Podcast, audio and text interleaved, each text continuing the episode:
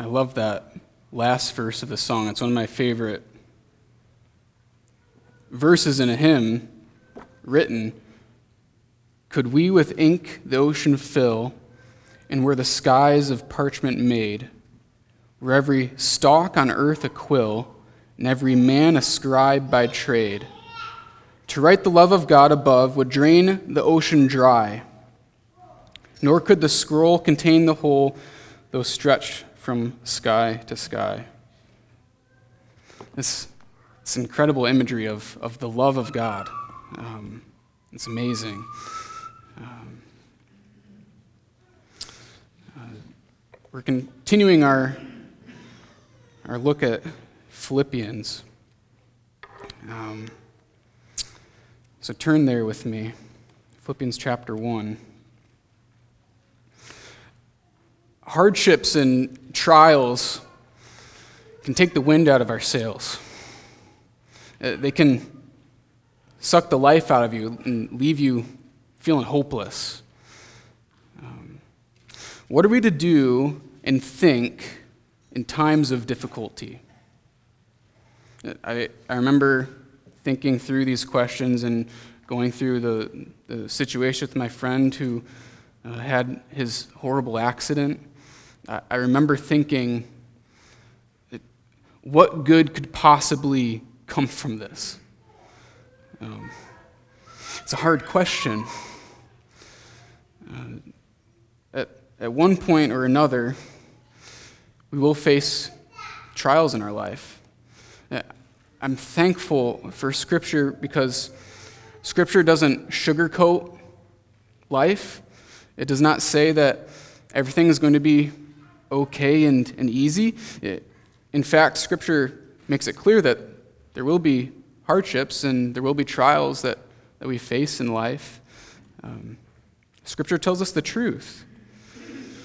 Uh, but God doesn't just tell us that we will face difficulty in life and then just leave us hanging. Uh, he, he teaches us and gives us examples of how to respond in a, in a gospel oriented way when it comes to the various trials that we face in life. Um, so re- remember, the place that Paul is writing this letter to the Philippians. Paul finds himself in a difficult situation. He's, he's in uh, the middle of a, a trying time of his life. He's in prison with the possibility of, of death uh, being very close on the horizon. And he, so he's unable to, to meet physically with the Philippian church, and so he writes this letter. Um, in the beginning of this letter, he directs their attention to the Lord as he shares his thankfulness for the Philippian church. And he also tells them that he's praying for them and why he's praying for them, the purpose of his prayer. But Paul is also aware that the Philippians are concerned for him being in prison, and rightly so. They care about Paul, they want the best for him. Uh, they don't want him to suffer. They love Paul. Um, Paul knows this and speaks a word of encouragement to the Philippians that also, again, directs their attention not to him, uh, but to the good news of the gospel of Jesus Christ. So, in this passage, we will see how an eternal mindset leads to gospel advancement, and that gospel advancement brings at least five uh, effects to life. So let's read Philippians, starting in verse 1, or starting chapter 1, verse 9, and read through 9 to 14. And it is my prayer that your love may abound more and more with knowledge and all discernment, so that you may approve what is excellent, and so be pure and blameless for the day of Christ, filled with the fruit of righteousness that comes through the through Jesus Christ to the glory and praise of God. I want you to know, brothers, that what has happened to me has really served to advance the gospel, so that it has become known throughout the whole imperial guard and to all the rest that my imprisonment is for Christ. And most of the brothers, having become confident in the Lord by my imprisonment, are much more bold to speak the word without fear.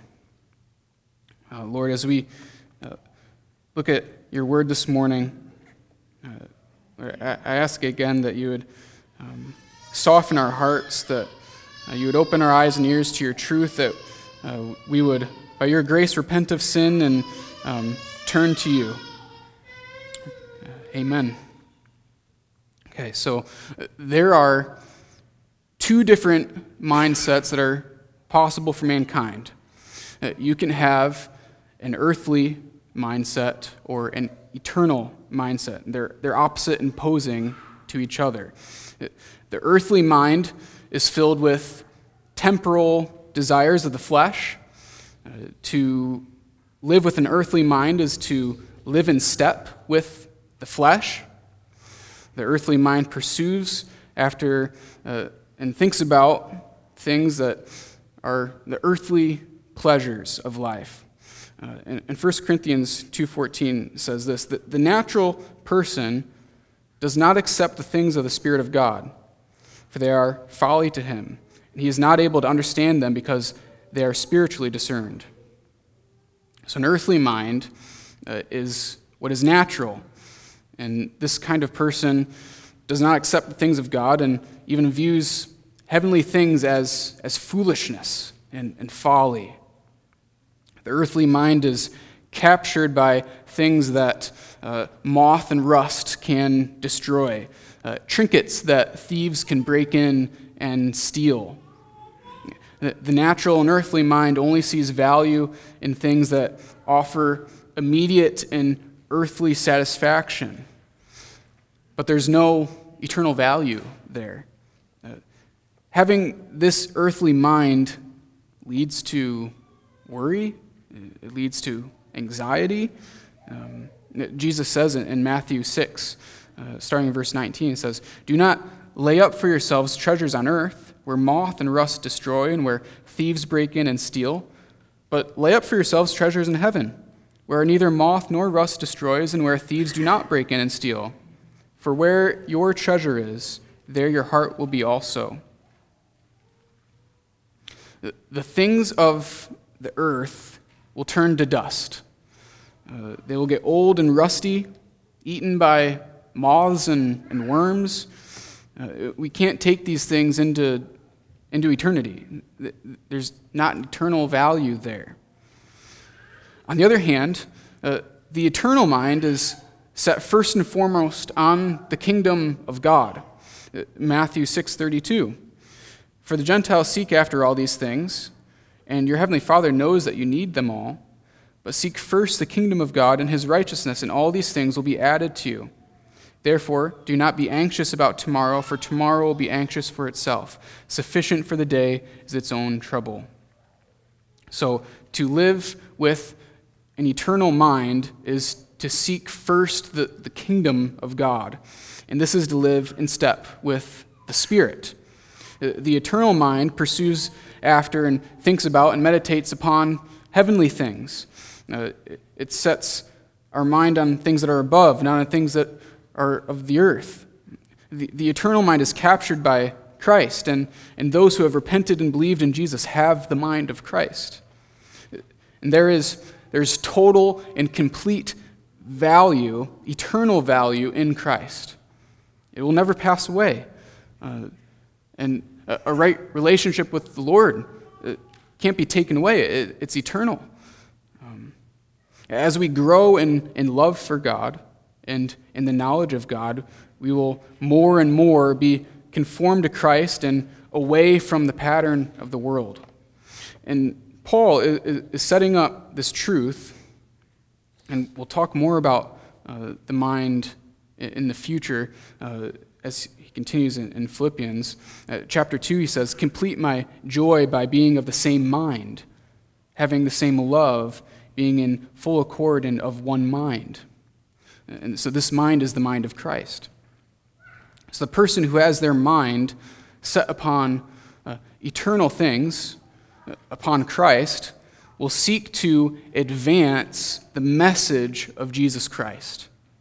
The good news of the kingdom of God that Christ came to seek and save the lost, that Jesus Christ died in the place of, of sinners, and uh, in order that those who repent and believe can have eternal life, um, our, our minds impact the way we live our life and how we view what, what happens in life. Look again at, at verse 12. Here's what Paul says I want you to know, brothers, that what has happened to me has really served to advance the gospel. So, although Paul is in prison, his mind is set upon the kingdom of God. And he encourages the church who, who's worried about him uh, by showing them that God is using the difficulties that he's facing to advance the gospel, to advance the good news of, of Jesus. Um, so there's something important to, to note here. Um, mankind is made to advance a message. We are people that were created to advance and spread. And this goes all the way back to the Garden of Eden. Uh, do you remember what was the first recorded command in Scripture given to Adam and Eve? Uh, sometimes we can think that the first command recorded is the, is the do not command. Um, you know, do not eat from, from the tree. Uh, but that, that's not the first command given in Scripture, um, given to mankind. Uh, the first command is found in, in Genesis 1.28. It says, And God blessed them, and God said to them, Be fruitful and, and multiply, and fill the earth and subdue it, and have dominion over the fish of the sea, and over the birds of the heavens, and, every, and over every living thing that moves on the earth. So God blesses mankind and commands them with things to do before he tells them the one thing not to do. Um, the first command here is to advance. They're to have children, uh, which is to multiply, uh, and they are to, to fill the earth. Uh, they're to advance throughout the, the whole earth. It's in the very nature of, of mankind to advance. And the problem with humanity now is that in our sin, we seek to advance in ways that goes against the commands of God. Rather than being obedient to God and advancing in the way He has called mankind to advance, um, mankind advances in rebellion against God. Uh, mankind desires to advance in sin rather than in holiness. Um, this is why there's so many other messages being proclaimed and advancing throughout the world. Um, it is the advance of the disobedience of God. Um, and this advancement of the disobedience of God, it, it only brings about destruction, uh, despair, uh, pain, uh, worry, and, and ultimately, it, it brings about judgment um, from God. Uh, but an eternal mind is about the advancement of the gospel message. Um, and so, what, what does this advancement of the gospel message uh, bring? First, uh, the advancement of the gospel brings purpose to life's circumstances. It brings purpose to life's circumstances.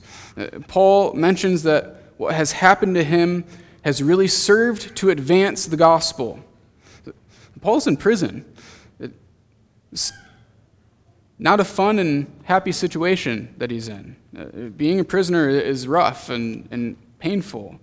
Uh, but Paul has his mind set upon heavenly and eternal things, which allows him to view the circumstance he faces with the kingdom of God in view. Uh, so every circumstance is an opportunity to serve and advance the gospel. If Paul were to be captivated with earthly pursuits, um, earthly desires, then there'd, there'd be kind of a lot to worry about. Uh, you know, how are the guards going to treat me? Are they going to feed me? Uh, am I going to be beaten? Um, am I going to be put to death? Uh, we see in a few verses that he's considering his potential death, but, but he's not worried about death. He, he, he's actually looking forward to being with Christ. Um, these things that he could be worried and anxious about fall to the preeminence of the proclamation of the gospel. When we live for the proclamation of the gospel, it helps us to see purpose in whatever situations we face in life, whether, whether they're good or bad. Um, all of what we face in life can serve the purpose of the advancement of the gospel, even our suffering.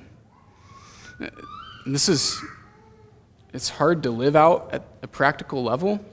Um, when, when things are going well in life, it's easy to thank God and, and to see how God is using the good things in life to advance the gospel. Um, and I, I thank God that He's able to, to bring about the advance of the gospel through the good things in life that, that happen. Um, but God's even bigger than that. Um, God is able to bring about the advance of the gospel even through the bad that happens in life, even through the suffering and the pain. Um, the Lord is able to work out his, his purposes through suffering as well. Um, a, great, a great example of this is the story of Joseph uh, in, in, Genesis. Uh, Joseph, uh, his brothers sold him off into slavery um, and then faked his death to their dad, so his, dad thought that he was dead. Um, then the, the, the, place where he ends up being a slave, he, he's wrongfully accused of uh, immorality. Um, and so then he's thrown into prison where he helps some, some prisoners out, but then he's forgotten about. And eventually, Joseph is remembered and comes to prominence in, in Egypt. And all of this takes years. Uh, Joseph went through years of, of suffering in his life, uh, but the Lord had a plan all along with how he was going to be using that, that suffering that he faced. Because of where Joseph is in Egypt, and because of how God orchestrated his life, Joseph is able to help his family uh, who had sold him into slavery and he says to them in Genesis 50 20, As for you, you meant evil against me, but God meant it for good, to bring it about that many people should be kept alive as they are today. God, God is so good uh, that, that he, He's able to work out good in the midst of evil and suffering that, that we face. And hear this truth and be encouraged by the almighty power of God. That the goodness of God is far more powerful than the evil uh, and suffering that we face in the world. Romans 8:28 puts it this way. It says, "And we know that for for those who love God, all things work together for good, for those who are called according to his purpose." This is this is not a, a trite verse that is just nice to remember when we're suffering and uh, in pain in our life. Uh, this, this verse speaks to the truth that God is far more powerful and is in complete control and able, is able to bring about good in, in every situation. Um, uh, Joseph, Joseph was blessed that he was able to see the good that God was working out in his life. All the suffering that he faced in his life, being sold into slavery, falsely accused, forgotten, he was able to, at, at the end of his life, to see what the Lord was doing. And that was, that was a blessing for Joseph. Here's the thing, though we are not guaranteed that we will see the good of what God is doing in our life. Uh, for 400 years, Israel was enslaved in Egypt. That's a lot of people that lived their lives as slaves uh, and did not see in their lifetime what God was doing. They didn't see it. Um, we're not guaranteed to see or understand in this life the, the suffering that we face, but our hope is our hope's not in that anyway. Our, our hope is in the Lord, and we can trust Him that He is in fact working all things out for our good and His glory. And this helps us um, as as we go through the different circumstances of our life, it, it, helps us to see them as an opportunity to serve the advance of the gospel message. Secondly, the, the advancement of the gospel brings encouragement to fellow Christians. Notice how Paul encourages the Philippians. So, Paul does not encourage them with the possibility of uh, his health or well being. Uh, instead, he encourages them first with the fact that the gospel is being proclaimed even in prison. So, Paul makes it clear that uh, he is using this opportunity to preach the gospel. And, and he says, so that it has become known throughout the whole imperial guard and to all the rest of uh, to all the rest that my imprisonment is for Christ. So the guards that are monitoring Paul have, have heard the gospel now.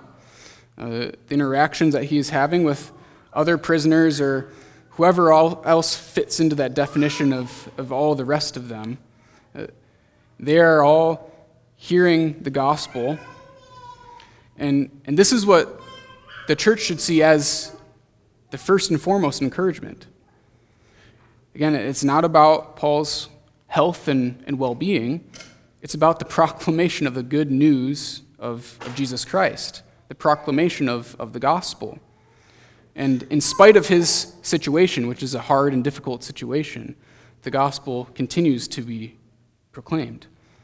Uh, people who have been saved are encouraged to hear about the proclamation of the gospel. Uh, this is the encouragement. Uh, Paul's hope is not in whether he'll be free or in prison, uh, dead or alive. His hope is in the gospel.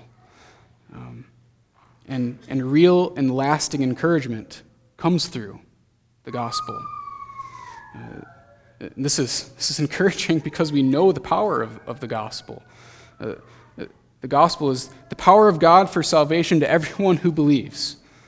Uh, those who have experienced the grace and mercy and forgiveness of God in the gospel are excited to hear about the message that has changed their life, is also being shared with the world around them.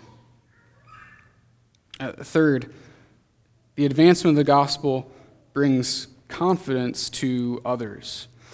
Um, so Paul then goes on to say, and most of the brothers having become confident in the Lord by my imprisonment. Okay, so who are these other brothers that he's talking about here?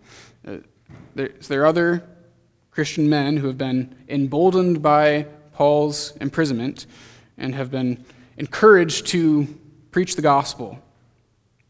So there's something very important here to notice about the confidence that they've gained.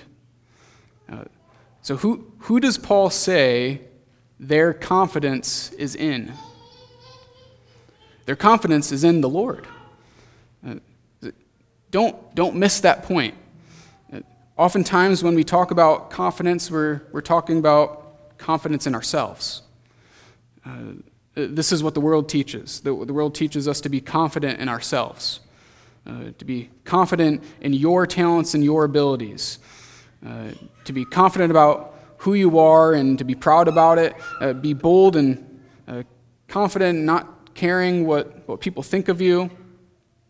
Um, that is, that's how the world defines confidence. Um, you know, daring to be yourself.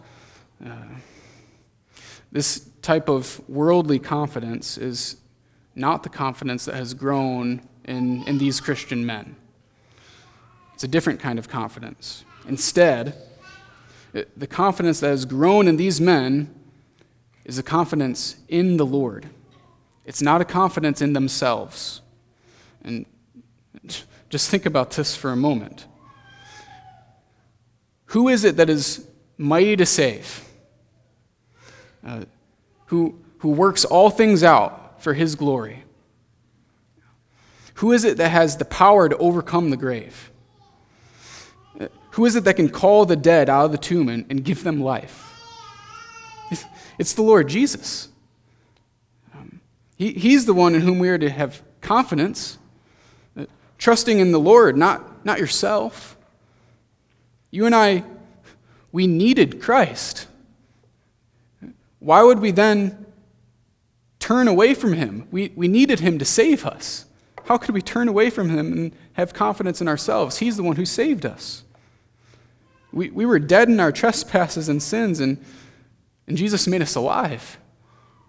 It is in the Lord who we are to be confident in, not ourselves.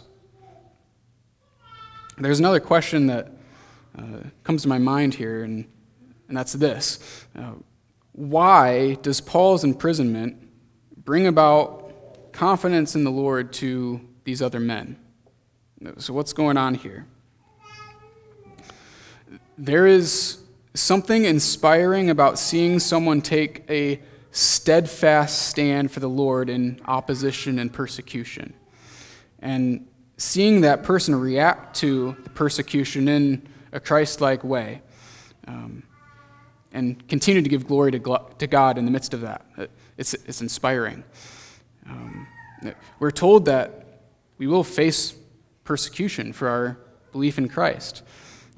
Christ was crucified on the cross, and, and those who follow him will also face opposition. 1 Peter 4:12 uh, and the verses following speak of uh, suffering as a Christian. It says, Beloved, do not be surprised at the fiery trial when it comes upon you to test you, as though something strange were happening to you. But rejoice insofar as you share in Christ's sufferings, that you may also rejoice and be glad when his glory is revealed. If you are insulted for the name of Christ, you are blessed, because the Spirit of glory and of God rests upon you. But let none of you suffer as a murderer or a thief or an evildoer or as a meddler. Yet if anyone suffers as a Christian, let him not be ashamed, but let him glorify God in that name. For it is time for judgment to begin at the household of God.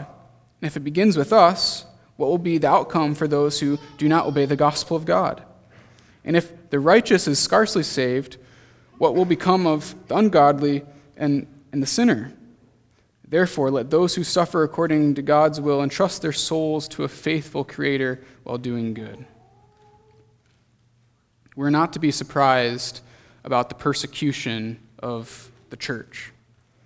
And in this suffering, we can rejoice in, in sharing in Christ's suffering. Uh, we see the apostles after, after preaching, teaching about Christ, uh, and they're, they're persecuted and set free. And then it says in, in Acts 5.41, Then they left the presence of the council, rejoicing that they were counted worthy to suffer dishonor for the name. While there is pain and suffering, there can also be rejoicing. And for the Christian, there is an eagerness even to, to share in, in, in the sufferings of Christ. Uh, and, and when we see others suffering in the name of Christ, it, it, it emboldens us um, as we see another brother or sister taking a stand for the Lord. Um, if you've been watching what's been happening in, in Canada uh, the last couple months with pastors being imprisoned for, for holding in, purpose, in, in person church services. Um, you may have felt compassion for, for them and, and hurt uh, for those pastors, their families, the, the, the congregations. Um, I would also suspect that, that there may have been some growth in confidence in the Lord as well in watching that. Um, and uh, these brothers that, that Paul speaks of are, are seeing how the Lord is using a hard situation, um, Paul being thrown in prison, for his glory. And they grow in confidence in the Lord as they watch another brother in Christ suffer on behalf of Christ. Fourth, the advancement of the gospel pushes away fear. It goes on to say, and most of the brothers having become confident in the Lord by my imprisonment, are much more bold to speak the word without fear. So this goes right alongside confidence in the Lord. Um, growth in confidence in the Lord pushes away the fear of man. Uh, These men are, are more, more bold to speak the gospel of Jesus Christ without the fear of what, what, of what man will do to them. Um, seeing Paul in prison is, is a, it's a reminder of who we serve.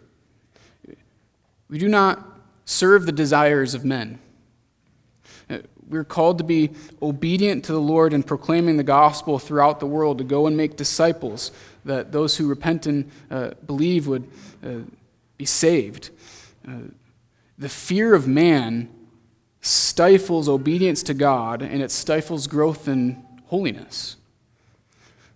When the fear of man drives your heart and, and life, then you're only living to please people. And part of the problem with that is there's a lot of people. Uh, there are a lot of different thoughts and opinions of, of life. Um, so if someone is driven by the fear of man, they're not going to be able to please everyone anyway. Um, the fear of man is, is a trap. Proverbs 29 25 says, The fear of man lays a snare, but whoever trusts in the Lord is safe. Uh, living in the fear of man will lead you to be obedient to the whims and wishes of man rather than the commands of Christ. Um, it's a trap having confidence in the Lord leads us to not live in the fear of man, but rather to live for the Lord, who we're confident in.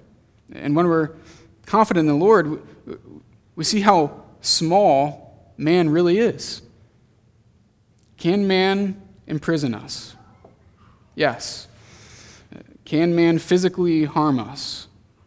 Yes. But again, who is it that provides eternal life? The Lord can. It is true that we can be subject to unjust wrath and, and evil judgment of man. But enduring that is much better than to endure the just and righteous judgment of God. Um, and for those who have repented of their sin and believe in Jesus Christ, there, there's no need to fear this, this punishment because Christ has already paid that punishment for us. 1 uh, John 4:18 says there's no fear in love but perfect love casts out fear. For fear has to do with punishment. And whoever fears has not been perfected in love. We love because he first loved us. So these brothers have been emboldened by the imprisonment of, of Paul and are now speaking the word without fear of what will happen to them. And fifth, the, the advancement of the gospel brings salvation to those who repent and believe. Uh, the, the brothers have grown in confidence in the Lord, are now speaking the word without fear. Their boldness and confidence in the Lord leads them to be confident in speaking the word of God. They're not speaking a word that comes from themselves, they're speaking the word of God. The confidence is in the Lord and his word. And the word of God brings life. Uh, the good news brings life. Romans 10 18 to 17 says this. But what does it say? The word is near you, in your mouth and in your heart. That is the word of faith that we proclaim. Because if you confess with your mouth that Jesus is Lord and believe in your heart that God raised him from the dead, you will be saved. For with the heart one believes and is justified, and with the mouth one confesses and is saved. For the scripture says, Everyone who believes in him will not be put to shame. For there is no distinction between Jew and Greek, for the same Lord is Lord of all, bestowing his riches on all who call on him. For everyone who calls on the name of the Lord will be saved. How then will they call on him whom they have not believed? And how are they to believe in him of whom they have never heard? And how are they to hear without someone preaching? And how are they to preach unless they are sent? As it is written, How beautiful are the feet of those who preach the good news! But they have not all obeyed the gospel. For, for Isaiah says, Lord, who has believed what he has heard from us? So faith comes from hearing, and hearing through the word of Christ. Faith comes from hearing, and hearing through the word of, of Christ. And this is the word that these brothers are emboldened to speak, not a word from themselves, the word of Christ. The word, the good news of the gospel, is the power of salvation to those who believe. For all the church, this is our mandate to proclaim the gospel to the people around us who do not know the Lord. As, as we see every circumstance that we face in life, uh, providing us with an opportunity to advance the gospel message. And then we move forward with boldness and, and speak uh, without the fear of man, but rather we speak in active obedience to Jesus, our Lord and Savior. In closing, a few questions to consider in, in light of all of this. Is your mind set upon the kingdom of God? Is your mind set upon the kingdom of God? Do you have an eternal mind? Um, this is a, it's a daily battle as we keep our eyes fixed upon the Lord rather than keeping our eyes fixed upon the world. Um, and, and, since the Lord will complete the work He has started in you, uh, He will help you to keep your mind on heavenly things. This is part of the sanctifying work of the Lord uh, that He's doing in our hearts and in our minds. Uh, another question What do you seek to advance? What do you seek to advance? Do you have some agenda or some image of yourself that you are seeking to advance. This passage, it's a reminder to us about what we are made to advance. Your mission is the advancement of the gospel of Jesus Christ, the, the good news that Jesus came to seek and save the lost, that there is forgiveness of sins available, that there is eternal life to be had in Christ. Um, I, I know that there may be times in life that we fail to have this eternal mind. Um, there may be times where we seek to advance our, our own agenda. Um, aren't you thankful that Christ has paid the penalty for our past sin, our present sin, and our future sin. Um, and we can have confidence in the Lord that not only is this message to be proclaimed to the world around us, but this, this message is also for you. That there is forgiveness of sin for you because of the complete and finished work of Christ. Let's pray. Lord, we're amazed by you. God, we, um, we confess that our minds have not always been set first upon the kingdom of God, and we have advanced things in our own agenda, um, even in disobedience to you. And God, thank you that because of your grace, your mercy, your love, that that Christ died on the cross for our sin and rose again from the grave, and now that we can have the mind of Christ and we can advance the truth of the gospel message throughout the world, I ask that you'd give us a heart of boldness, that we would not live in the fear of man, but instead would live uh, in the fear of the Lord, that we would walk in obedience uh, to you. And pray this in your name. Amen.